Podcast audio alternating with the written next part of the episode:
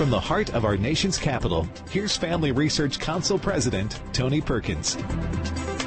Well, hello everyone, and welcome to Washington Watch. Coming up on this Tuesday edition, I'm back in the studio from the uh, Duck Dynasty studio up in North Louisiana. But today we're looking at President Biden and communist dictator Xi Jinping. They met virtually yesterday evening. As I've said before, it seems to me our responsibility as leaders of China and the United States is to ensure that the competition between our countries does not veer into conflict, whether intended or unintended. Oh, what does that mean? And what do we know about the substance of their meeting? We'll talk with Florida Congressman Greg Steube, a member of the House Foreign Affairs Committee. I've talked about this before on the program. One lawmaker in the state of Oklahoma is doing something about it. If employers are forcing their employees to get the COVID shots, the employers should be responsible for any adverse consequences. We'll talk about it with Oklahoma State Senator Rob Standridge later here on Washington Watch. And yesterday, RNC Chair Ronna McDaniel tried to calm members of the Republican National Committee faced with the fallout from her surprise announcement of an RNC Pride Coalition. The decision to put those on the payroll who want to pursue policies that run counter to the GOP platform have left many scratching their heads. Is this not moving the party in the direction that voters in Virginia just rejected? We'll get the latest inside information from Chad Connelly, founder of Faith Wins, former GOP National Director of Faith Engagement, and former chair of the South Carolina Republican Party.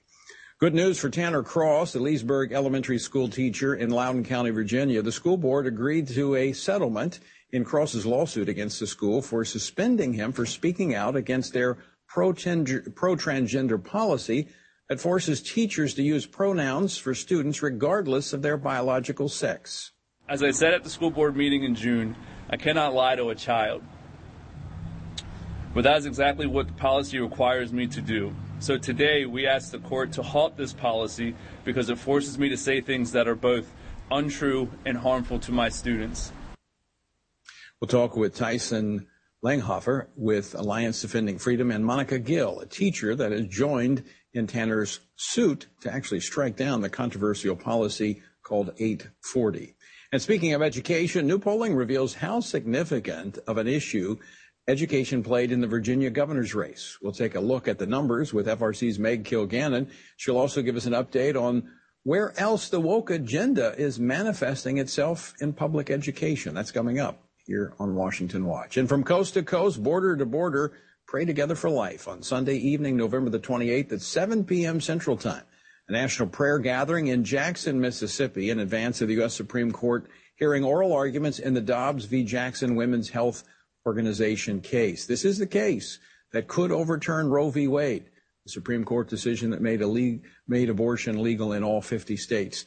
To find out how you can join the event, text the word together to 67742. That's the word together to 67742, and you can be a part of the event.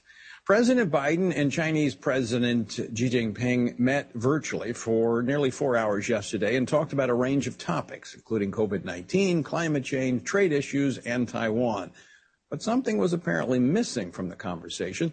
With me now to talk about this is Congressman Greg Steube. He is a member of the House Foreign Affairs Committee. He represents the 17th Congressional District of the Sun- Sunshine State. Congressman Steube, welcome back to the program. Yeah, thanks for having me. It's good to see you. So, Greg, what's your what are your thoughts on the president's uh, virtual meeting with the Chinese uh, communist dictator? Well, I mean, the first thing that sticks out to me is we've just gone and we're still going through this pandemic. I mean, here in Washington D.C., where I sit right now, there's still mask mandates. There's we they they just issued a vaccine mandate on businesses through OSHA. You have all these things happening, yet there's not a serious conversation about doing an investigation on the Chinese Communist Party virus that came from uh, the Wuhan Institute of Virology, which we know there was a, investigation done by Republican members on the Foreign Affairs Committee came from the uh, Institute of Virology there in Wuhan, China. Why aren't we pressing them? If we, if the Biden administration is so concerned about this virus, why aren't we trying to one investigate the origins of it so it doesn't happen again? Two, make sure there aren't U.S. taxpayer dollars going to gain of function research and all these other issues that are underlying the COVID 19 pandemic, of which, of course, weren't discussed in detail there. So, Congressman, is the Biden administration, the president himself, being too deferential to the, the, the Chinese Communist Party when it comes to COVID 19, when it comes to what we've seen just recently with the Chinese uh, military? Uh, hypersonic missiles that they're firing. That apparently was not discussed, according to the readout from the White House. Is all of this in order to pursue their top priority of climate change? I think that's part of it. And the other part of it is obviously with the, we all know now the facts of Hunter Biden and how much money he got from the Chinese Communist Party while uh, Joe Biden was the sitting vice president of the United States. Uh, so obviously there's a relationship there. There's a compromise there where our current administration, uh, President Biden is not going to do anything that's going to undercut what the Chinese Communist Party is trying to do because he has a vested interest and his son still has a vested interest in a, in a Chinese uh, Communist Party company. So I think there's a lot of things going on there. Um, back to what's happening in Taiwan, there, there's at least 40 sorties that the Chinese Communist Party has done into the airspace, airspace of Taiwan. Was there anything from the White House about that clear uh, offensive direct action that the Chinese Communist Party is taking in Taiwan? Uh, no, absolutely not. These are the type of actions that show a very weak presidency as it relates to the foreign affairs going out of the Chinese Communist Party. Congressman Steube, uh, let me ask you a kind of final question on that front of Taiwan. As one who's worn our nation's uniform, you were in the United States Army, you served uh, in combat. Are you concerned about what may be fixing to happen with Taiwan, that we're not in a position of strength to uh, protect the uh, Taiwanese? We are absolutely not in a position of strength. And to and to build on that we don't have a president in a white house and a department of defense that's willing to take necessary action one to defer and deter chinese communist party aggression in taiwan. And if something were to happen i don't see this administration taking a strong stance in relates to it. And if taiwan say were to fall to the chinese communist party the entire pacific east uh, the Far East would be very, very problematic. You'd have Japan that would be very concerned about that. Australia would be very concerned about that. And they're concerned about that now. President Trump had a very strong position as it related to the Chinese Communist Party, not just on defense, but also on trade and all these other issues that you're not seeing from this White House. And it's a scary time that we're living in right now where the Chinese Communist Party is testing Taiwan and their military by doing all these different sorties. And our White House sits silent as it relates to the aggression coming from the Chinese Communist Party. Uh, I, said that was the last question. You mentioned trade. That was apparently something that the president spent a lot of time on talking to uh, the communist dictator. And, in his uh, remarks about that, he said he would like to see that China play by the rules of the road as it pertains to trade. Do you have any anticipation that China will play by the rules of the road? Absolutely not. They don't have a history of doing it. And this administration is all talk, not action. They're going to say things like that and then behind the scenes not do anything about it. They can put tariffs on these goods. They can take a strong stand on these goods like President Trump did. And they're, they're taking a, a completely different opposite approach than the previous administration did, which is making us weak, not only in China and not only as it relates to their policy, but weak all across the world as other leaders look towards the leadership that should be coming from the White House. Congressman Greg Steube, always great to see you. Thanks so much for joining us today. Yeah, thanks for having me. All right. Well, switching gears, folks, uh, a bill was recently, that's last Friday, introduced in the Oklahoma Senate uh, that would allow employees of government and private entities to sue their employers for up to a million dollars over health problems resulting from being forced to get the COVID shot or lose their job. It's something I've talked about here. I, I think employers that force this upon their employees should be on the hook. With me now to talk about the Citizens Health Mandate Protection Act is the lawmaker who introduced it, Oklahoma State Senator Rob Standridge. Uh, he's going to be joining us here in uh, just a second. We're connecting with him from Oklahoma. This is, uh, look, businesses want to get on the bandwagon with the Biden administration and force this mandate and do so without uh, any type of liability. This is one of those few times, actually, it's becoming more frequently, that I stand with the trial lawyers. Now, historically, I've not been a big fan of the trial lawyers, but big business is off the rails, and someone's got to hold them accountable. And the best way to do it is take them to court and sue them. when they force people to do something that is harmful. Joining me now to talk uh, more about this, the uh, Citizen Health Mandate Protection Act, is Oklahoma State Senator Rob Standridge. Uh, Senator, welcome to the program. Thank you, Tony. Appreciate it. Uh, great to be here. All right, tell us about your bill and why you introduced it.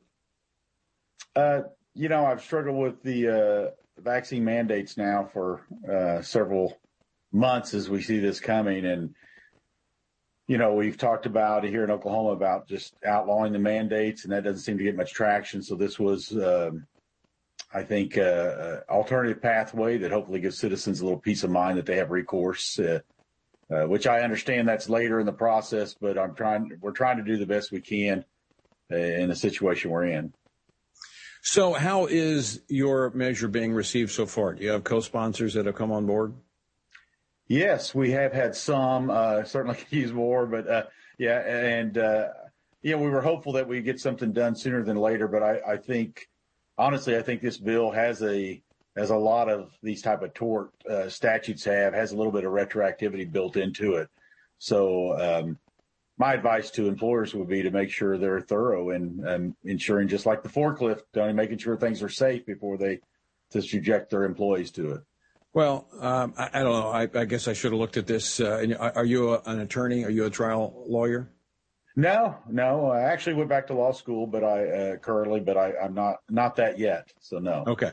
Well, um, I spent time in the Louisiana legislature and normally lined up with business, and we did a lot of tort reform to prevent lawsuits. But in this particular case, uh, where you have big business doing the bidding of big government, the little guy has no recourse. And, and I think this is exactly what we need. I, I wish every trial lawyer would get behind measures like this in states across the nation and say, all right, if you're going to force these workers to, to, uh, to get a shot, which is, as you said, we don't have a big track record yet, then these employers need to be on the hook. Yeah, I agree. I mean, we something something's got to give in all this process. I, I, I really, by trade, I'm a healthcare professional. Been doing that for 30 years and I could have never imagined a disease being politicized to the level this disease has been. And so, um, you know, something's got to give. And, uh, you know, and I'm, I'm not necessarily saying vaccines are bad, but I, I think when it comes down from high, from the high, from the high castle, if you will, uh, right. the, it's really dangerous, I think, for a country like ours for these, these commandments to come down. I agree. I am not anti-vaccine. In fact, I encourage people to get the uh, the COVID vaccine based upon their situation, high risk, and they need to make that decision with their healthcare provider. It doesn't need to be dictated, as you said, from on high in Washington D.C. I really want to track this bill. I hope it gets traction, and uh, we'd certainly like to help you uh, promote this bill and this concept across the country. Senator, great to have you on the program today. Great to be here. Thank you. Thank you for what you do. Appreciate it. All right. I, I, do think this is one of those areas where we need the courts and we need attorneys that'll be willing to sue these big businesses, like I said, that are doing the business of big government. All right, coming up next, Republican National Committee Chairwoman Ronna McDaniel issued an uh, apology of sorts. Apology of sorts, really not an apology. She said the process wasn't good, but the substance, I'm sticking to it. What is it? The Pride Coalition going to talk about this with Chad Connelly, former chairman of the South Carolina Republican Party. Are you struggling to spend consistent time in God's Word? Then join Family Research Council on an exciting journey through the Bible. FRC's two year Bible reading plan helps you to approach daily Bible reading with an intentional focus of diving deeper into the nature of God and how His Word speaks into cultural issues. By studying the Bible, we can see the grandeur of God unfold throughout the past. The Stand on the Word reading plan takes you through daily scripture in an engaging manner to help you stay grounded in God's truth. All wisdom comes from God, and He has given us the Bible as a way to understand the world. Start this adventure today with Family Research Council. When you sign up, we'll text you every Sunday with daily passages and questions that help prepare you for conversations with your friends and family. To begin this journey, visit frc.org/bible. With the current division and confusion of our culture, it is so important for Christians to root ourselves in the truth of God's Word so that we are prepared to give a reason for the hope that we have. For this purpose, Family Research Council launched the Center for Biblical Worldview. The center applies the Bible and the historical teachings of the Church to current issues. This helps Christians understand and live by a biblical worldview, know why Scripture must be authoritative, and equips believers to advance and defend the faith in workplaces, schools, communities, and the public square. The experts at the center address and provide resources on issues like religious liberty, abortion, voting, marriage, and sexuality. To access free resources like the Biblical Worldview series, go to frc.org/worldview. To get highlights of the latest work of the Worldview Fellows, including blogs, interviews, and publications, Sign up at frc.org/subscriptions. At Family Research Council, it is important to us that we stay connected with you and that you stay informed. With the increase in tech censorship of conservatives and Christians, we've decided to be proactive to make sure we don't go completely dark due to censorship. That is why we've created a text subscription platform. If we get canceled, you can stay informed and still find updates on faith, family, and freedom. How? Just text STAND to 67742 to sign up for our text alerts, and you will get FRC's content straight to your phone. Again, just text STAND to 67742 and you will get special alerts on the biggest stories of the day. You can stay informed with just a simple text. We want you to be able to stay connected with like-minded community and to always have access to our content. Stay connected and informed. Just text STAND to 67742.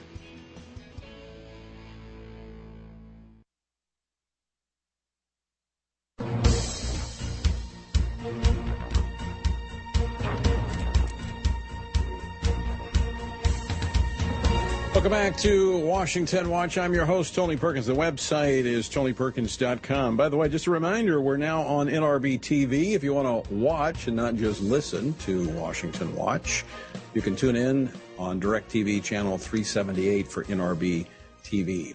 All right, uh, yesterday afternoon, Republican National Committee Chairwoman Ronna McDonald Daniel um, held a short listen only conference call with uh, RNC leaders, somewhat apologizing for the way she rolled out an RNC Pride Coalition earlier this month. Uh, according to McDaniel, no one should be worried that hiring staff to advance the Pride Coalition will not affect the party's policies or party platform that gives direction to the Republican Party nationwide. And uh, let me ask the question Are we supposed to believe that? Well, joining me now to talk about this and more, Chad Connelly, founder of Faith Wins, former GOP National Director of Faith Engagement, and the former chairman of the South Carolina Republican Party. Chad, welcome to the program. Hey, Tony. How you doing, sir? Great to see you.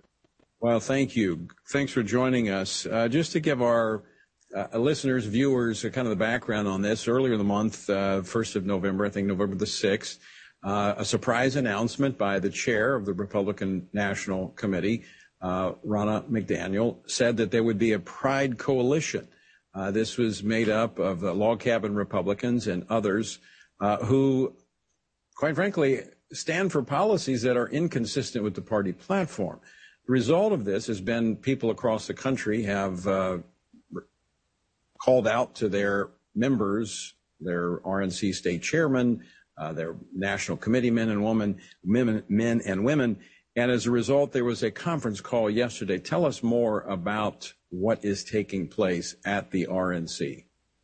Yeah, well, Tony, uh, honored to be on here. Appreciate all you do. I'm actually in Florida on our American Restoration Tour. And so this kind of, I missed all this at the beginning, but I've had pastors all over the country calling me and asking me what is going on. And listen, as Christians, you and I have our feelings about how detrimental this is, what a dangerous move it is. And let's face it, politically, just a couple weeks ago in Virginia, a lot of the extremist LGBT ideas are exactly why the Democrats lost so big in the state of Virginia. Um, and we can debate that all day long and talk about it, but it seemed like a pretty bad idea to then go enable that. But in a bigger sense, Tony, as you said, I'm a former state party chairman I got to be the first ever national director of faith engagement and ran GOP faith. The, the real thing that shocked me in this was the chair made this unilateral decision that's 180 degrees off of the party platform without consulting the 168 members of the Republican National Committee. I, I, that's astounding to me. We have this thing called a national convention every four years to discuss things like the platform. And in, in my book, the party platform is our promise to the grassroots. It's our word to the activists, the grassroots people, those Republicans in all the states uh, who work so hard between the conventions on every election. And I think what the party chair did was break her word. She broke her word to the Republicans nationally and went against the party platform without consulting those members, the 168 members of the Republican National Committee. I think that's pretty unprecedented. All right, you've laid out several things there, Chad. Let me uh, unpack a few of those things for our listeners. You talked about uh, Virginia and the policies there that voters rejected, which, let me be very specific so people know what we're talking about here. This was the gender confusion policies, the gender, the, the pronoun. Policies that we're, we're going to be talking about actually in the next segment uh, with one of the teachers from Loudoun County. Uh, that policy, the the uh, gender neutral bathrooms, where we've actually had assaults take place, where biological boys wearing skirts raped girls in the uh, the bathroom. That's the kind of stuff we're talking about. That oftentimes comes along as a part of the LGBT agenda. Now, I'm not saying all of those that uh, that she's reached out to or she's hired and put on staff at the RNC advocate for those policies, but Chad, can you really say that the door would not be open to this if those groups are a part of uh, a special initiative at the RNC? Tony, uh, there's no doubt about it. That door has been has been opened by the chair lady's uh, actions. You know, I've been all over the state of Virginia. I, I run a 501c3 now, as you mentioned, and so I don't tell people who to vote for, even though you know my background's pretty hard to hide. But I heard repeatedly that maybe the blessing in COVID, Tony, was that parents got to see what their kids were learning and what they weren't learning uh, from their school, from their public schools. And they were astonished. And the number one thing I heard was those things you mentioned the extremist LGBT activities, the push by some of the public schools, the school districts hiding those rapes just horrible stuff. And so all over the state of Virginia, I did pastor meetings this past eight or nine or 10 months, just trying to motivate and activate the church. I think we had 312 churches that sent poll watchers, for example. And so we mm-hmm. did dozens of meetings. And the number one thing I heard were those items that you mentioned that alarmed them greatly and made them come out and vote for the Republican candidates, not, not just statewide, but the state house members that were up for election as well, Tony. So yeah. it's just surprising right after that big win in Virginia, she comes out and does this, like I said, without even asking the members. Maybe she'll hire Terry McAuliffe as well to work at the RNC.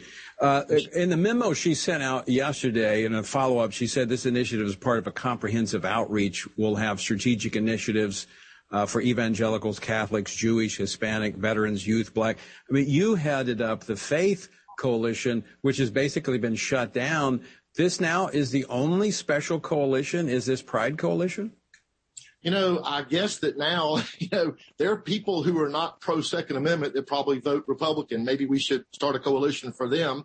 Um, there are certainly some Planned Parenthood people who vote Republican. Maybe we should start a coalition for them. You know, the original idea of GOP Faith was to run up the score in the evangelical circles. You and I both know that the number one way to tell how somebody votes Republican is regular church attendance. And so GOP Faith, the idea of having a coalition there was to be intentional about reaching out to the pro-life, uh, evangelical, uh, church-going voters that were that voted 81% for Donald Trump. It was a record, and not that we needed or took or anything else, got the credit.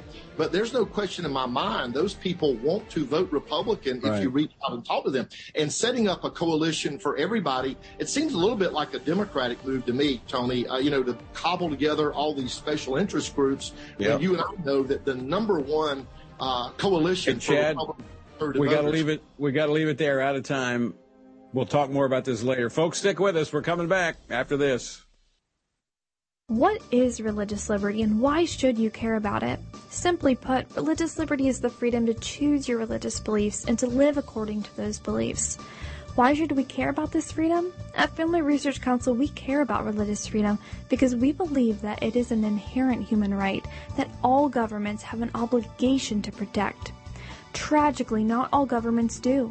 Religious persecution is a tragic reality around the world that is not often acknowledged by the media, even though attacks on people of all faiths continue to increase globally.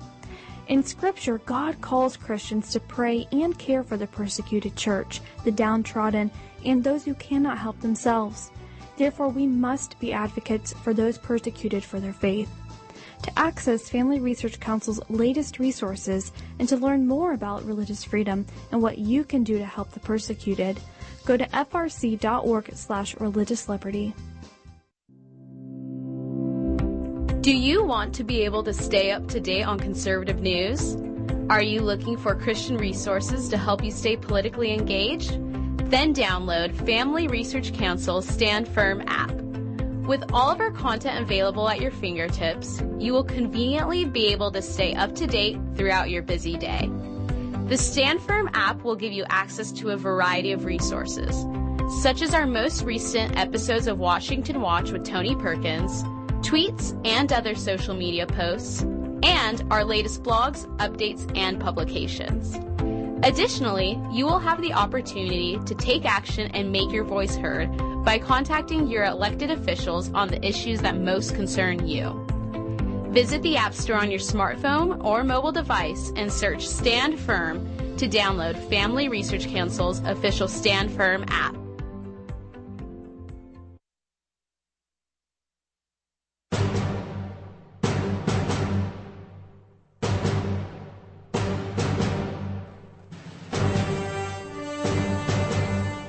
This is Washington Watch. I'm Tony Perkins, your host. I'm going to come back to uh, the RNC in my last segment because I've got some action items for you on that, so uh, stick around. But uh, right now, I want to stay on the education issue, zeroing in on Loudoun County, where the school district permanently removes its suspension of Tanner Cross as a lawsuit against the school district's transgender policy continues. Uh, joining me now to uh, to talk about uh, what is happening there in Loudoun County and the school district's policy 8040. Our friends at the Alliance Defending Freedom uh, have been at the forefront of that, and one of the attorneys leading that is uh, Tyson Langhofer. He is uh, with us. In his client, Loudoun County Public School teacher Monica Gill, uh, is here with us as well. Uh, Tyson, Monica, welcome to Washington Watch. Thanks for having us, Tony. Absolutely. Tyson, I want to ask you first, uh, before I go to Monica in her case, because Monica has joined the lawsuit with uh, Tanner regarding the uh, 840 policy and the pronoun usage and the bathroom usage. But you had a victory today in a settlement uh, with the Loudoun County School District. Tell us about it. Sure. So after the uh, district court entered an injunction against uh, Loudoun County and reinstated Tanner, um, and then the Virginia Supreme Court affirmed that, the, the school board has now agreed to make that injunction permanent. So now they are permanently stopped from punishing Tanner for anything he said about Policy 8040 up to the time of the injunction.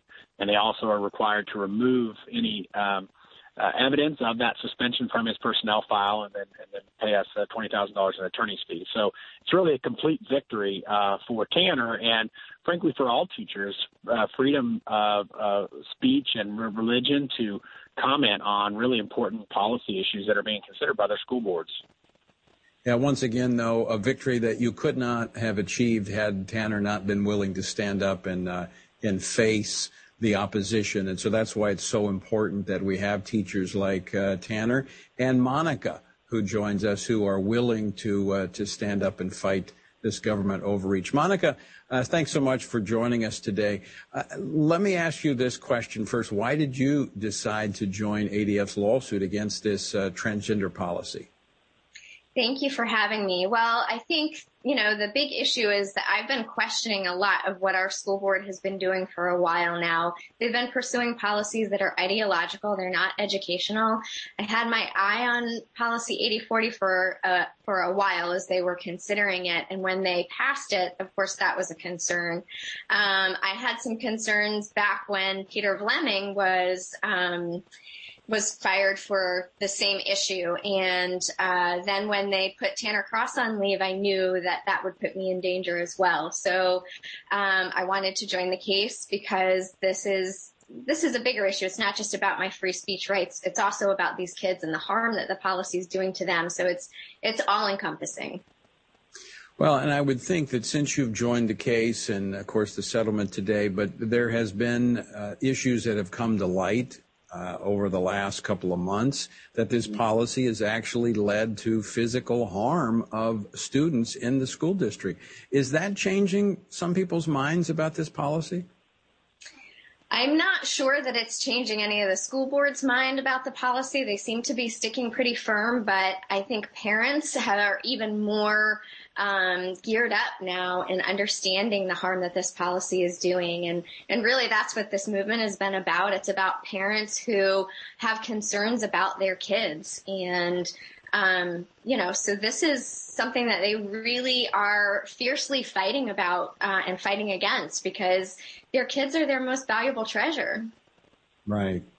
Uh, Tyson, uh, give us kind of the time frame here of when you expect something to happen with this lawsuit against Policy 8040.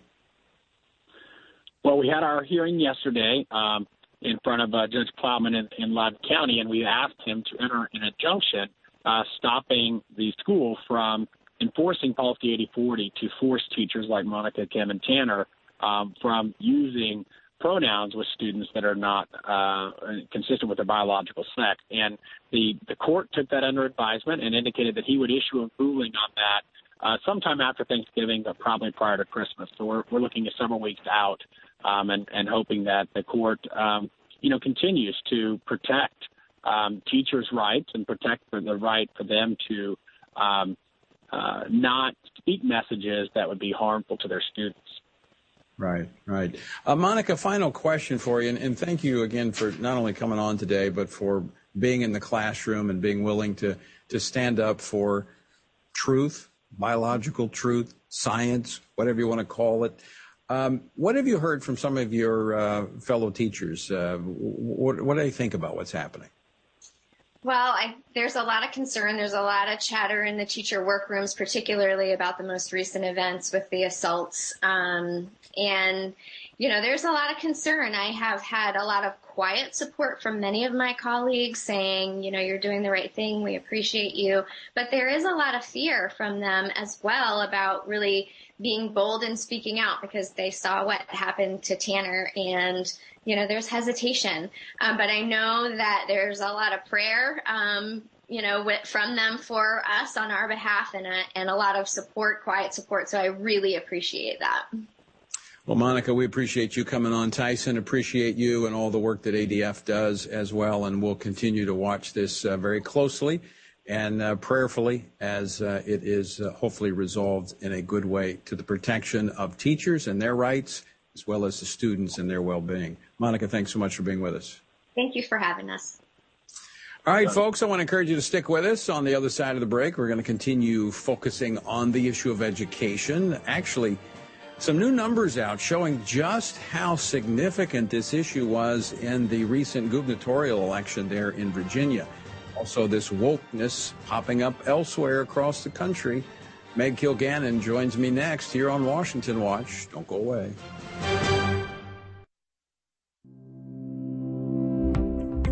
Want to be able to stay up to date on conservative news? Are you looking for Christian resources to help you stay politically engaged?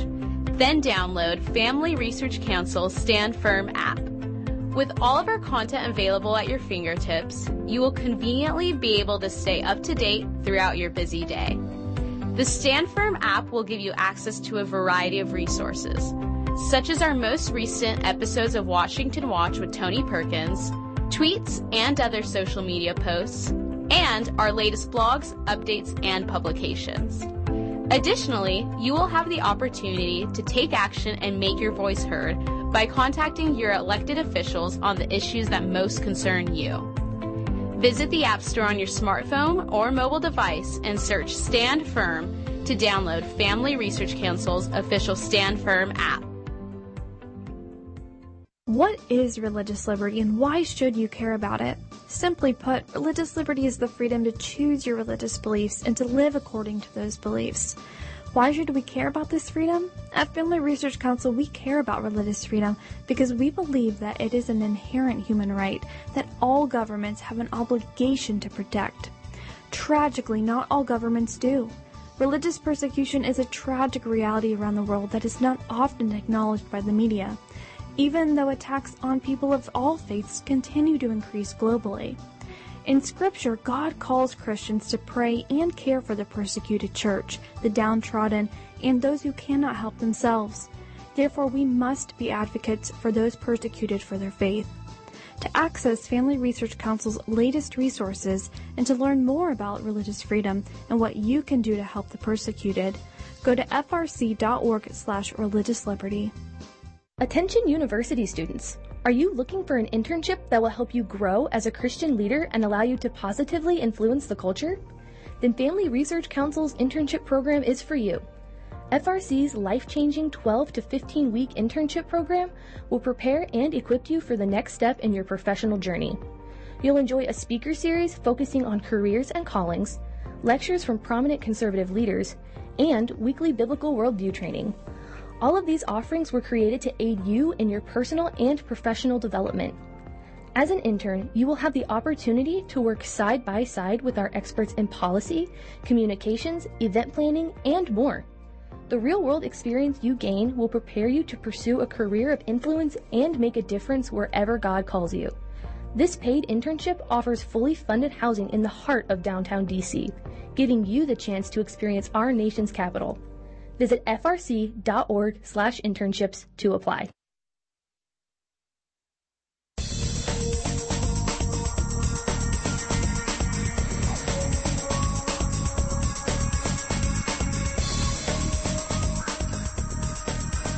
Welcome back, everybody. I'm Tony Perkins. The website, tonyperkins.com. Jot that down. Got resources there for you. Okay, I want to go back before I bring in my next guest, Meg Kilgannon, Senior Fellow for Education Studies. Before I bring her in to talk about uh, other educational issues. I want to go back and uh, kind of tie a bow on this conversation we're having with Chad Connelly about the RNC. I have in my hand the memo that was sent out to members of the RNC by ch- the chair, Ronna McDaniel. And um, I'm just going to read some few things here from you, uh, for you. Uh, this, and I'm quoting, okay, so I'm quoting. The RNC hiring this new staffer does not mean we're advocating for any policy or in our in RNC platform change on these issues. Now we're talking about the Pride Coalition. member of the log cabin Republicans and, and others.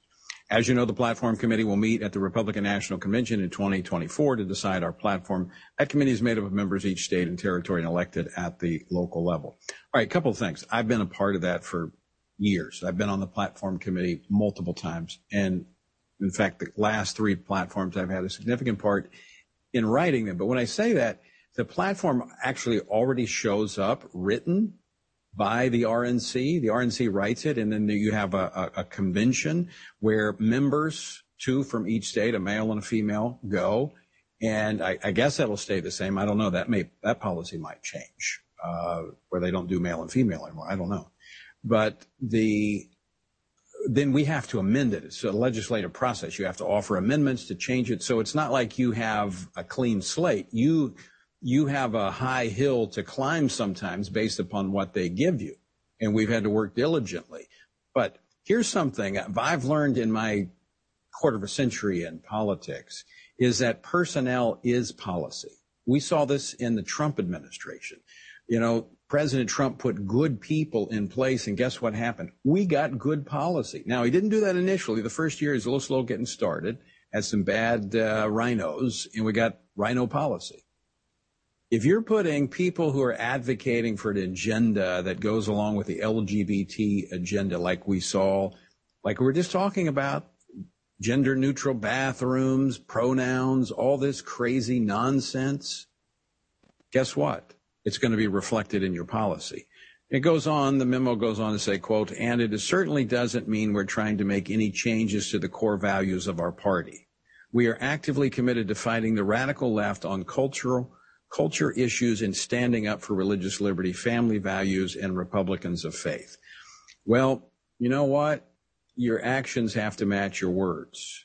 I'm just going to tell you, uh, I've there have been times there have been leaders at the RNC that I've worked very closely with. Uh, the previous uh, Reince Priebus was was good, worked very closely with all elements of the conservative movement, and worked with us on the platform.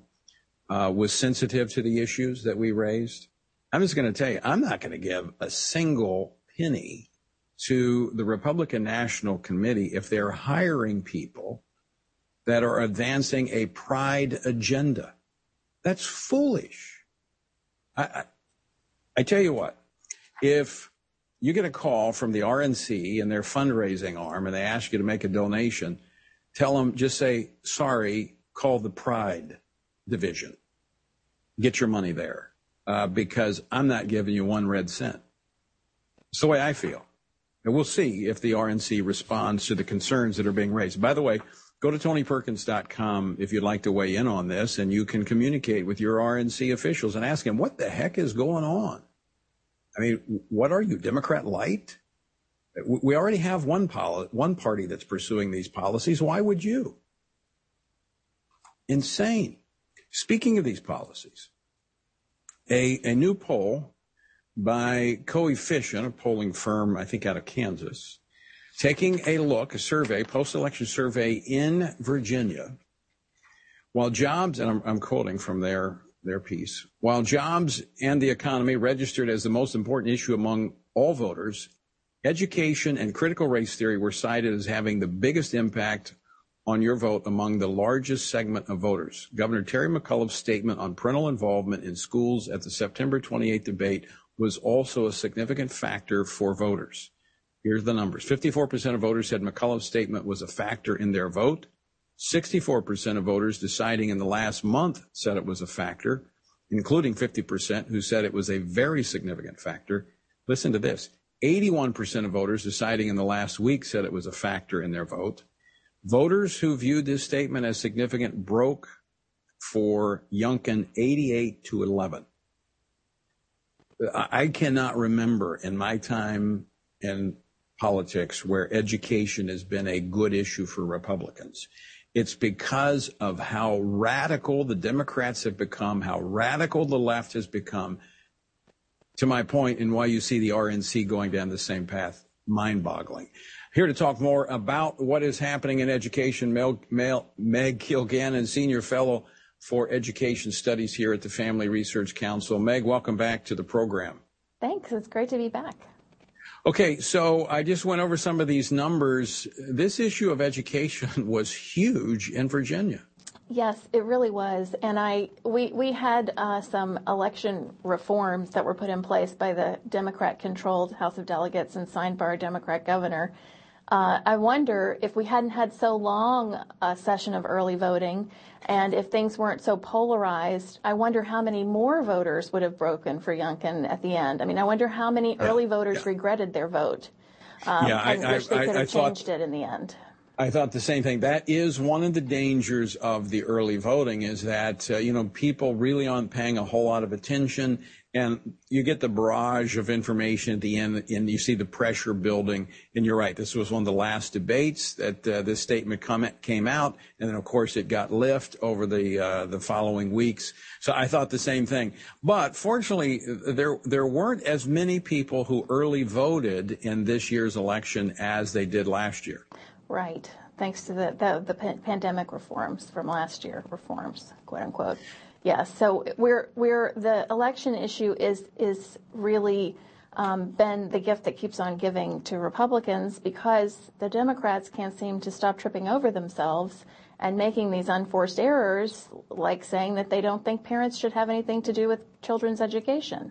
Right. Who would think? Yeah, and, and here's the other thing is that um, you know we're talking about election reform and all the the craziness happening in the elections. This is this is an example of why we can't get discouraged and say, oh, the, the, it's rigged and we're not going to be able to do it. We actually engaged in the early voting, the ballot collection, which was made legal in Virginia. If the left was going to do it, we were going to use it. If we use it effectively, they'll they'll quit using it. But we had churches collecting ballots in the churches, uh, and every little bit made a difference. And of course, this was the issue. Now, speaking of this issue, we're seeing stuff pop up elsewhere with this same crazy wokeness agenda. I mean, we've got a uh, in New Hampshire, a high school uh, student suspended from a football game for allegedly expressing his views that there are only two genders. Yeah. I mean, since when do you get in trouble for telling the truth? Well, and since when does a conversation you have with friends on a school bus on the way home turn into uh, getting suspended from the from the, the, football game or anything in school? This is well in 1984. Right, right. This is the the anti-bias agenda, quote unquote, where they they are turning kids into um, activists, and they're setting up these programs where you can fill out a bias incident report on the website at your school, and you can do so anonymously.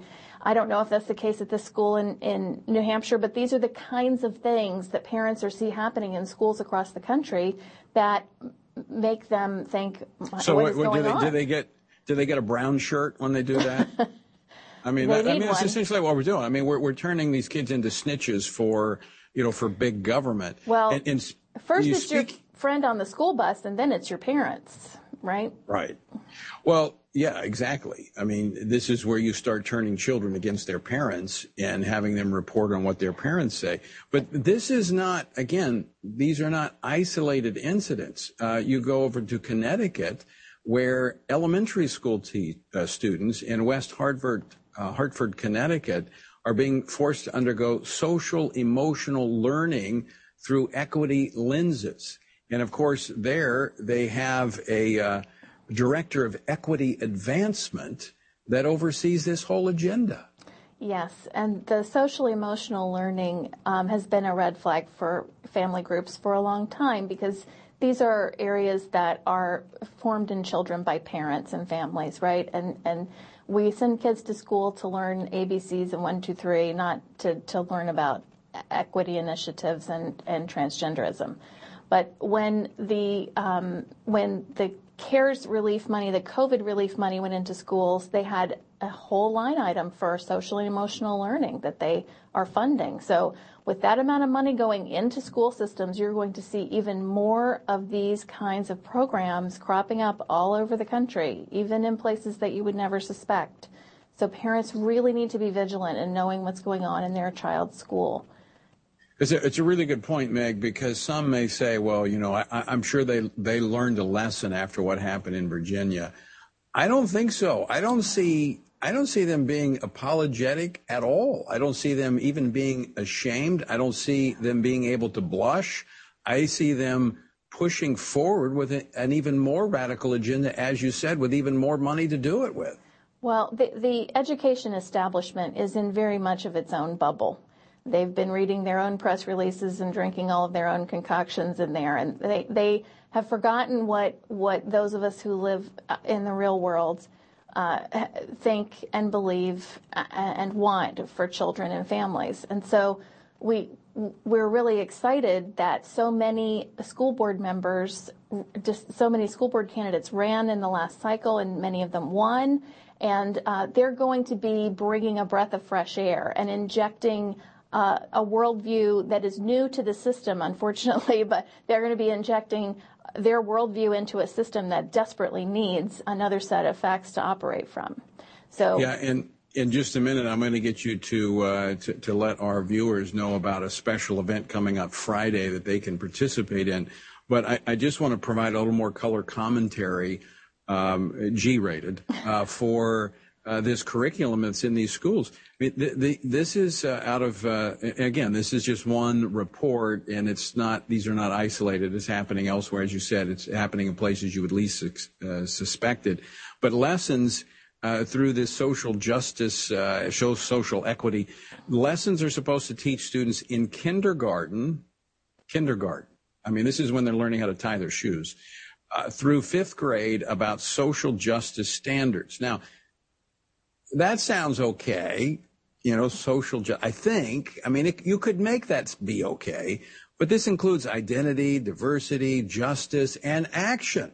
So we're teaching kindergarten students, first graders, how to be activists on these radical left policies. I mean, we're literally sending our kids off to these schools funded with our tax dollars for them to be, be turned into activists that will work counter to the parents and the values that we're trying to instill in our own children. Unfortunately, that's the case, and the uh, you know the the books that they're using to teach these social emotional learning lessons, um, they're picture books with you know a gender non-conforming uh, children, uh, you know, in them. It's very confusing for for five-year-olds. They're they're they're uh, putting adult problems onto children at a very young age, and it's political. These are political ideas.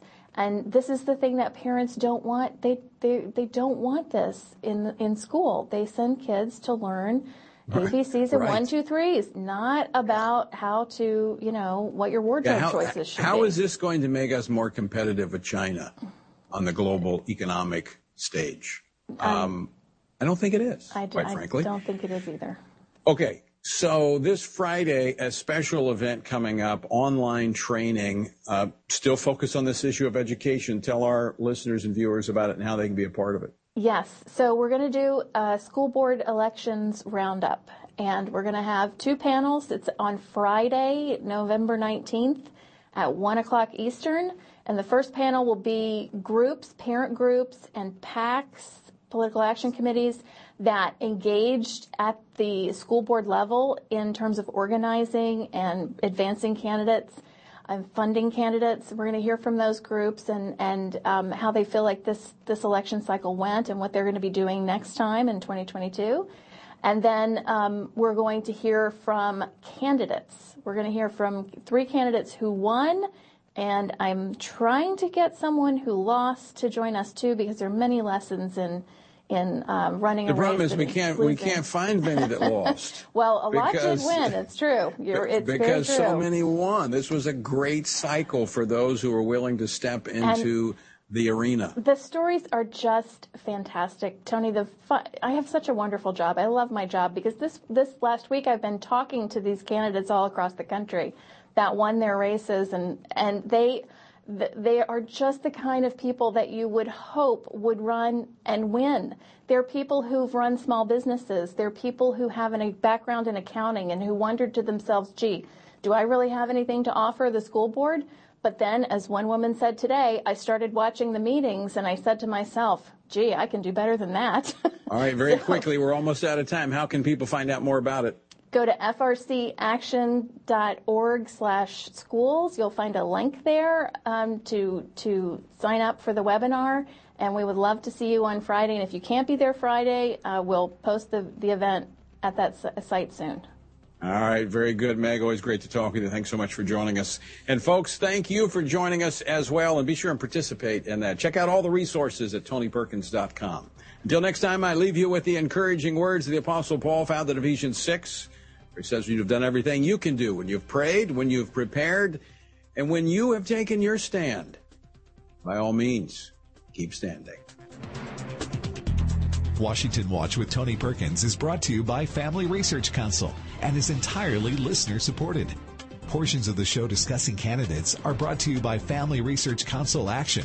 For more information on anything you've heard today, or to find out how you can partner with us in our ongoing efforts to promote faith, family, and freedom, visit TonyPerkins.com.